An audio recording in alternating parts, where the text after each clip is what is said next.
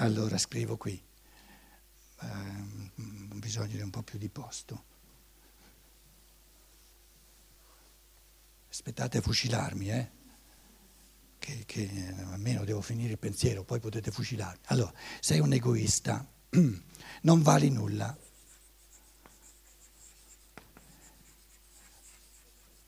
Perché vale la vita nella misura in cui tu diventi altruista. Quindi la, la, vita ha valore nella misura in cui tu diventi altruista.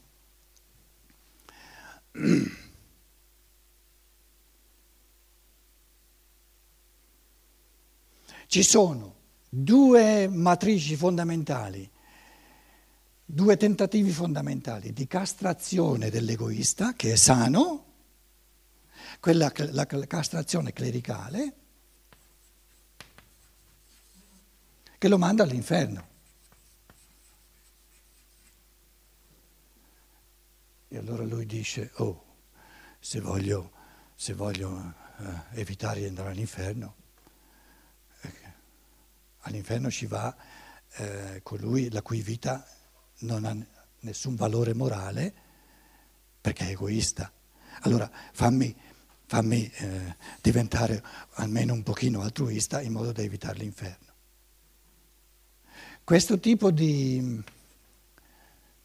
l'ho chiamata castrazione, di, di,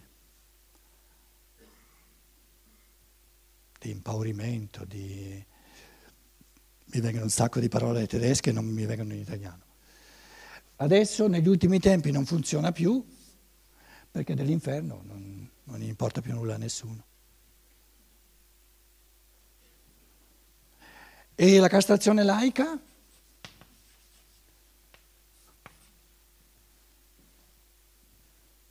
Sta attento che se sei egoista più di tanto vai in galera. E la galera funziona ancora. L'inferno non funziona più, la galera funziona ancora.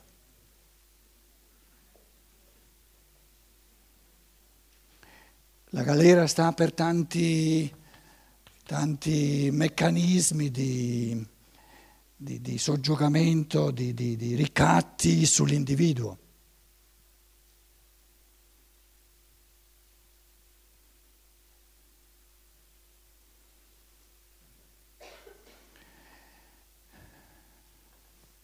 Allora, l'affermazione fondamentale, sto cercando di riassumere cose complessissime, quindi non è facile, l'affermazione fondamentale del moralismo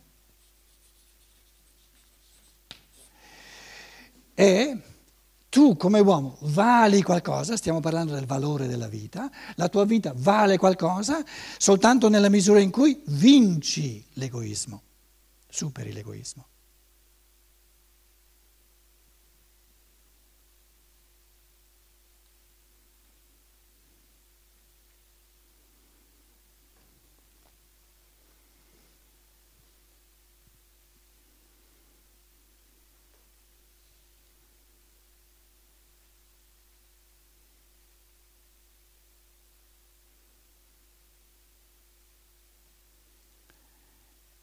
E la risposta della filosofia della libertà ehm, è che il valore della vita, di nuovo un tentativo di il valore della vita è il sano egoismo.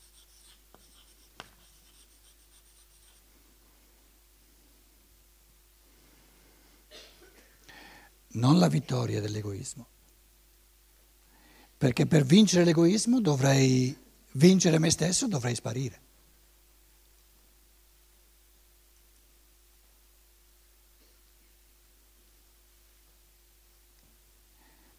Se l'umanità intera è stata pensata come un, un grande organismo, no? fa parte dell'ottimismo allora, io sono, sono un membro, la, la mano in questo organismo,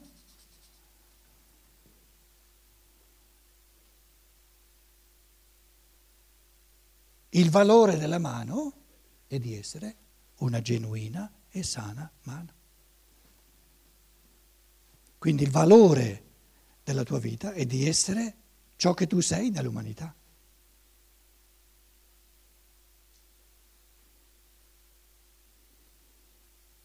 Nell'organismo dell'umanità.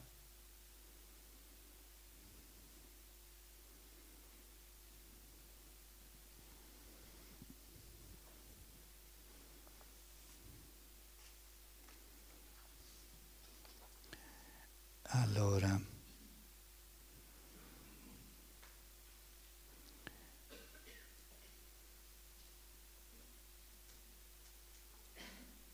adesso faccio un paio di riflessioni fondamentali sull'ottimismo e pessimismo, poi facciamo 5, massimo 10 minuti di pausa e poi eh, prendete voi la parola.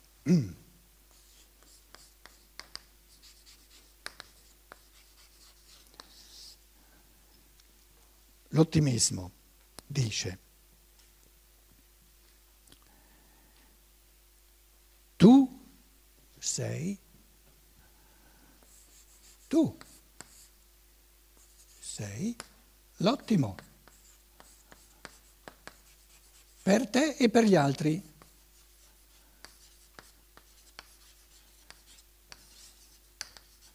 Questo è l'ottimismo. Per quanto mi riguarda, non ci può essere qualcosa di migliore di me, perché migliore di me non esiste. Un altro non è migliore di me, è l'ottimo per sé, non. Quindi il concetto di io Naturalmente l'io è una pienezza, quindi un ottimo, non tutto realizzato, ma un dinamismo un dinamismo evolutivo e questo dinamismo evolutivo individualizzato, che sono io,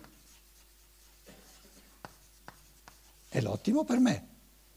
Ditemi voi se riuscite a pensare a qualcosa di ancora migliore. Ogni io umano è un dinamismo evolutivo all'infinito del tutto individualizzato. Cosa ci può essere di meglio?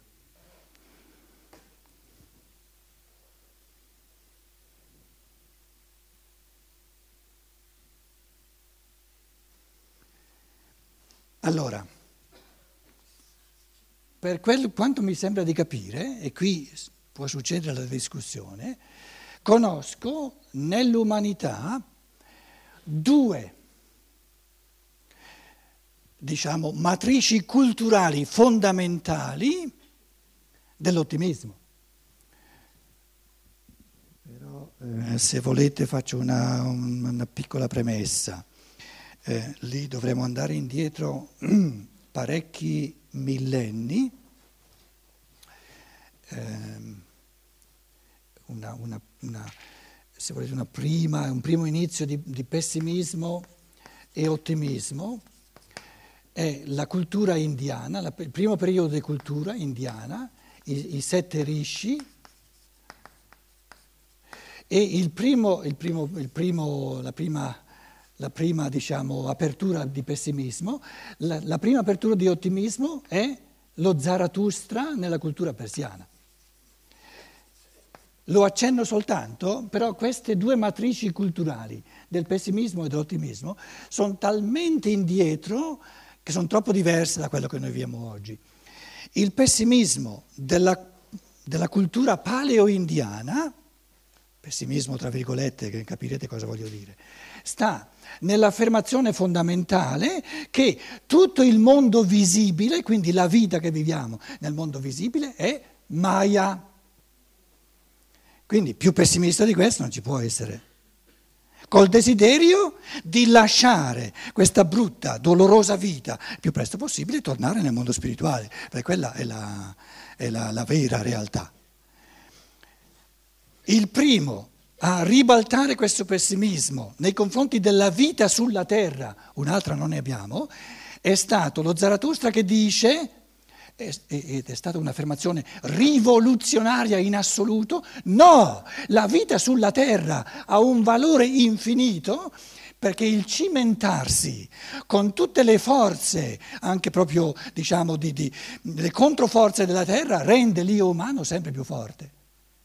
Quindi Zarathustra è stato il primo nella cultura persiana che ha, che ha, che ha interpretato la vita nel mondo fisico materiale in chiave di ottimismo. Andiamo più avanti, vedremo che, scrivo qui pessimismo, e sul pessimismo ci metto il Buddha.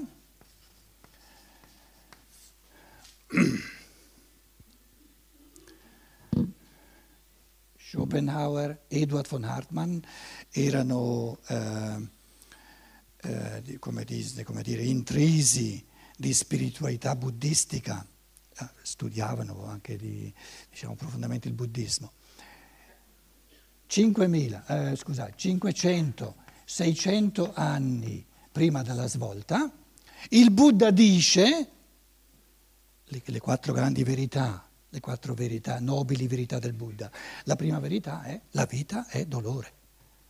La vita è dolore.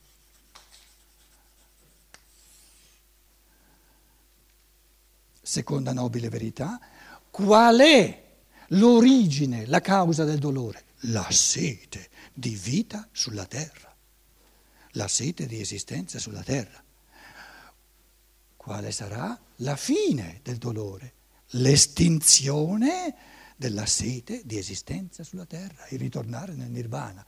Quarta verità, l'ottuplice sentiero per estinguere dentro di sé ogni sete di, di, di esistenza sulla terra, di vita.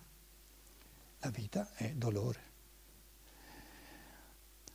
Il primo grande ottimista in assoluto è stato quello spirito, eviterò una parola che, che, che, che, crea più problemi di quanti ne risolva, però ci capiamo, lo spirito, lo spirito del sole che, che, che, che raccoglie in sé tutte le forze spirituali positive, ottimistiche di tutto il sistema solare, ha portato sulla Terra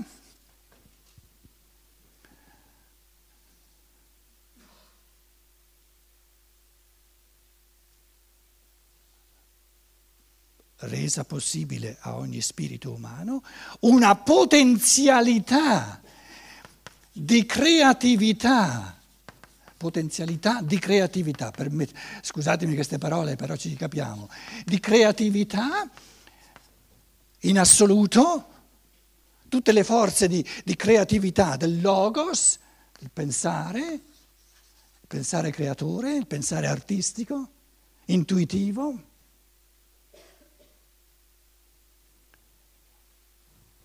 come risposta a ciò che il Buddha diceva. Il Buddha aveva ragione quando diceva la vita è dolore, ma la soluzione di questo problema non è di scappare via, la soluzione è di rafforzare l'io, le forze dell'io, rafforzare la libertà a un punto tale da poter trasformare ogni dolore, quindi ogni controforza, rendere ancora più forte l'io.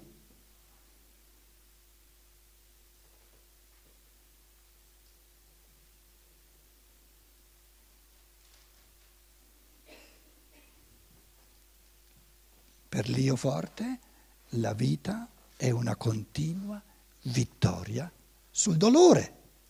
Questo è il valore della vita. Quindi il dolore c'è per dare la possibilità all'io di diventare sempre più forte.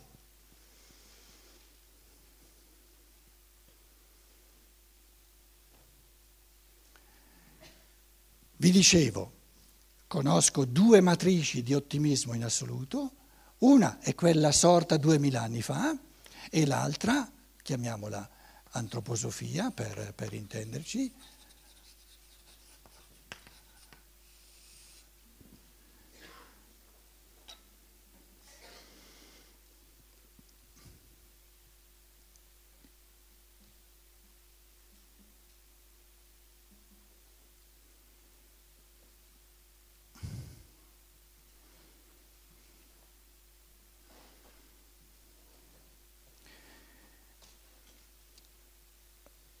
l'antroposofia, diciamo culturalmente parlando, in sostanza dice a questo cosiddetto cristianesimo e perciò questi duemila anni sono stati molto più buddismo che non cristianesimo, mancava la coscienza,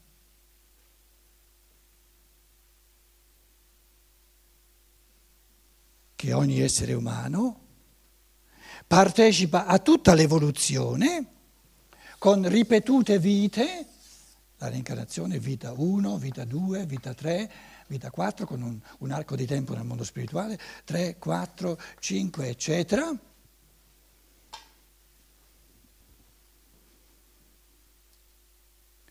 Tu vali oggi, se adesso sei in questa vita 3, vali ciò che tu stesso sei diventato. E il valore di questa vita 3 te lo trovi tutto nelle, nelle vite successive, no? tutto ciò che tu costruisci aumenta il tuo valore in quanto essere creatore, in quanto spirito creatore e hai a disposizione tutta l'evoluzione per aumentare sempre di più il tuo valore.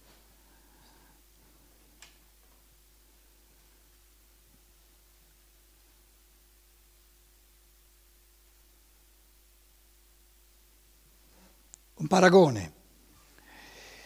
Le vite, supponiamo adesso, chiave ipotetica, non vogliamo fare i dogmatici, supponiamo che ci siano diverse vite terrene, non all'infinito ma diverse, non una, una sola. Per capire, per, per recepire, se lo mettiamo come dogma non serve a nulla, se uno dice io credo nella reincarnazione non mi dice nulla, fondala minimamente col pensiero. Allora un modo di fondarla col pensiero è di prendere il paragone con la vita che abbiamo in mano. Allora le diverse vite stanno tra loro come, sono come grandi giornate, questo tre è oggi, la grande giornata di oggi, questa vita, la vita passata è il grande ieri, la vita ancora passata è il grande l'altro ieri, eccetera. Ci siamo? Quindi le vite sono paragonabili a grossi giorni che sono concatenati come i piccoli giorni. Adesso immaginiamo, l'esercizio va fatto, eh? immaginiamo che siamo nel giorno, i giorni piccoli, eh, i giorni che conosciamo, siamo al giorno 3 ma non c'è mai stato il giorno 2, mai uno, siamo in questo, e c'è soltanto questo giorno qui. Quindi facciamo, facciamo, fa, buttiamo l'essere umano nel mondo, gli diamo a disposizione un giorno, un giorno piccolo però, eh, non ha mai avuto un ieri, l'altro ieri non c'è mai stato, domani non c'è, dopodomani non c'è, ha soltanto a disposizione oggi. Quanto vale? Qual è il valore di questo oggi? Nulla. Quindi il pensiero, sbagliato tra l'altro, che l'uomo vive una volta sola, ha vanificato il valore della vita. Perché perde ogni senso. Non so né da dove viene né da né dove va a finire. Se invece io dico ciò che costruisco in questo grande giorno, me lo porto nel giorno successivo, nel giorno successivo e avrà un valore eterno per me, allora sì che la, la vita vale qualcosa. Quindi questo, questo inizio di cristianesimo, che è maggiormente buddistico, guardate, il, il buddistico di questo cristianesimo, il cristianesimo non c'è ancora stato. Buddha diceva la cosa più, più, più, sensata è di voler uscire al più presto dalla vita sul, nella terra. E tutti questi cattolici che hanno pensato una vita sola basta ne avanza, sono bravi buddisti, vogliono al più presto possibile andare nel mondo spirituale per, per carità, non sia mai che mi tocca tornare sulla terra. Quindi qual è il valore di una vita, di una vita che, concepita come una valle di lacrime sulla terra, una valle di lacrime dove c'è soltanto dolore, serve soltanto andare in paradiso e poi finalmente si è via dalla terra? È uno sminuire in assoluto il valore della vita.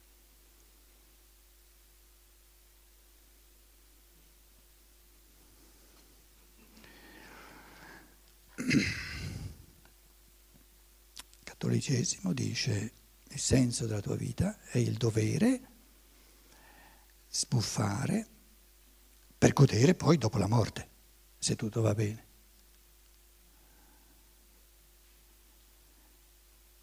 Le scienze naturali sono puro pessimismo, anch'esse, perché le scienze naturali dicono c'è in tutto il mondo, anche nell'uomo, un determinismo di natura. Se in me, se è il cervello, per dire un esempio, se è il cervello con i suoi determinismi di natura, con le sinapsi, eccetera, eccetera, a determinare quali pensieri io penso, prima di tutto non sono libero e poi cosa valgo io? Nulla. La natura vale tutto, io valgo, valgo nulla. Quindi la scienza naturale col suo, col suo determinismo è un puro pessimismo, perché la sua affermazione è che l'uomo si, si illude di essere libero ma non vale proprio nulla. La natura vale, l'uomo no, l'uomo è inerme di fronte alla natura. La società moderna, allora,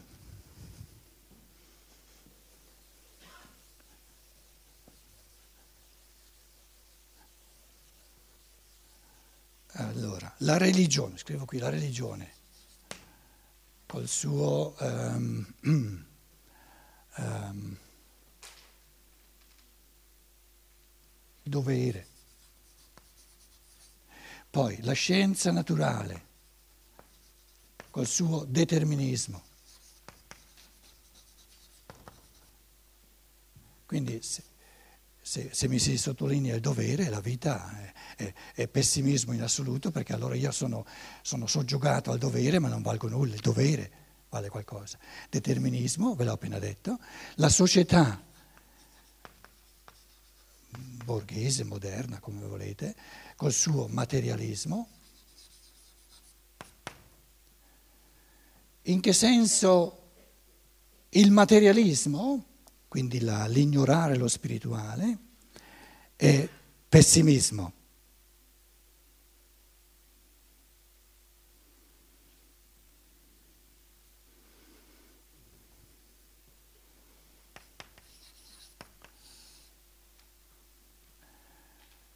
Materialismo è l'essere umano che eh, gli resta soltanto di godersi la vita a livello materiale godersi la vita, tra virgolette, non la gode, pensa di goderla, godersi la vita.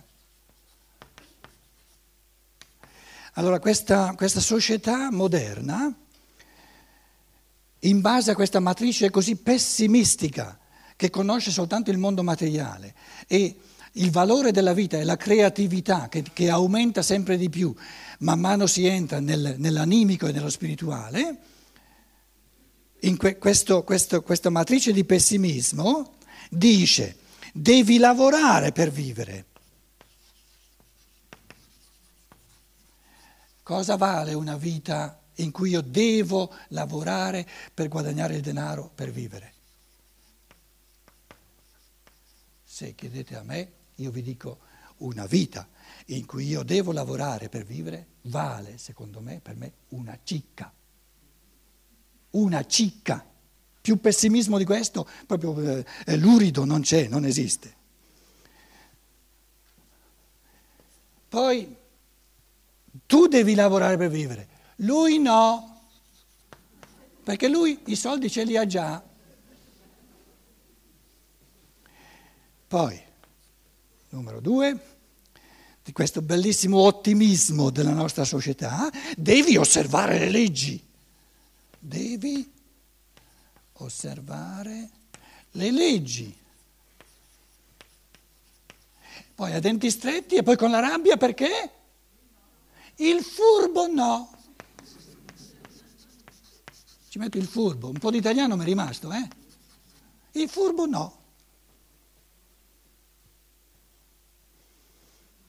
In Germania questo non lo posso dire, vale, vale un po' di più per l'Italia che non per la Germania. E qual è la meta di questo, di questo sbuffare, la meta del tutto? Godersi la vita, finché si può.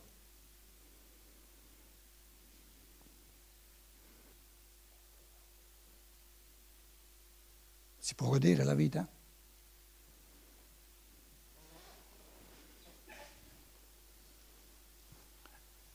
Godersi la vita è un, um, un pessimismo di povertà interiore perché nel momento in cui l'intento di godersi la vita diventa minimamente più concreto, mi rendo conto che, che il desiderio di godere la vita è pura passività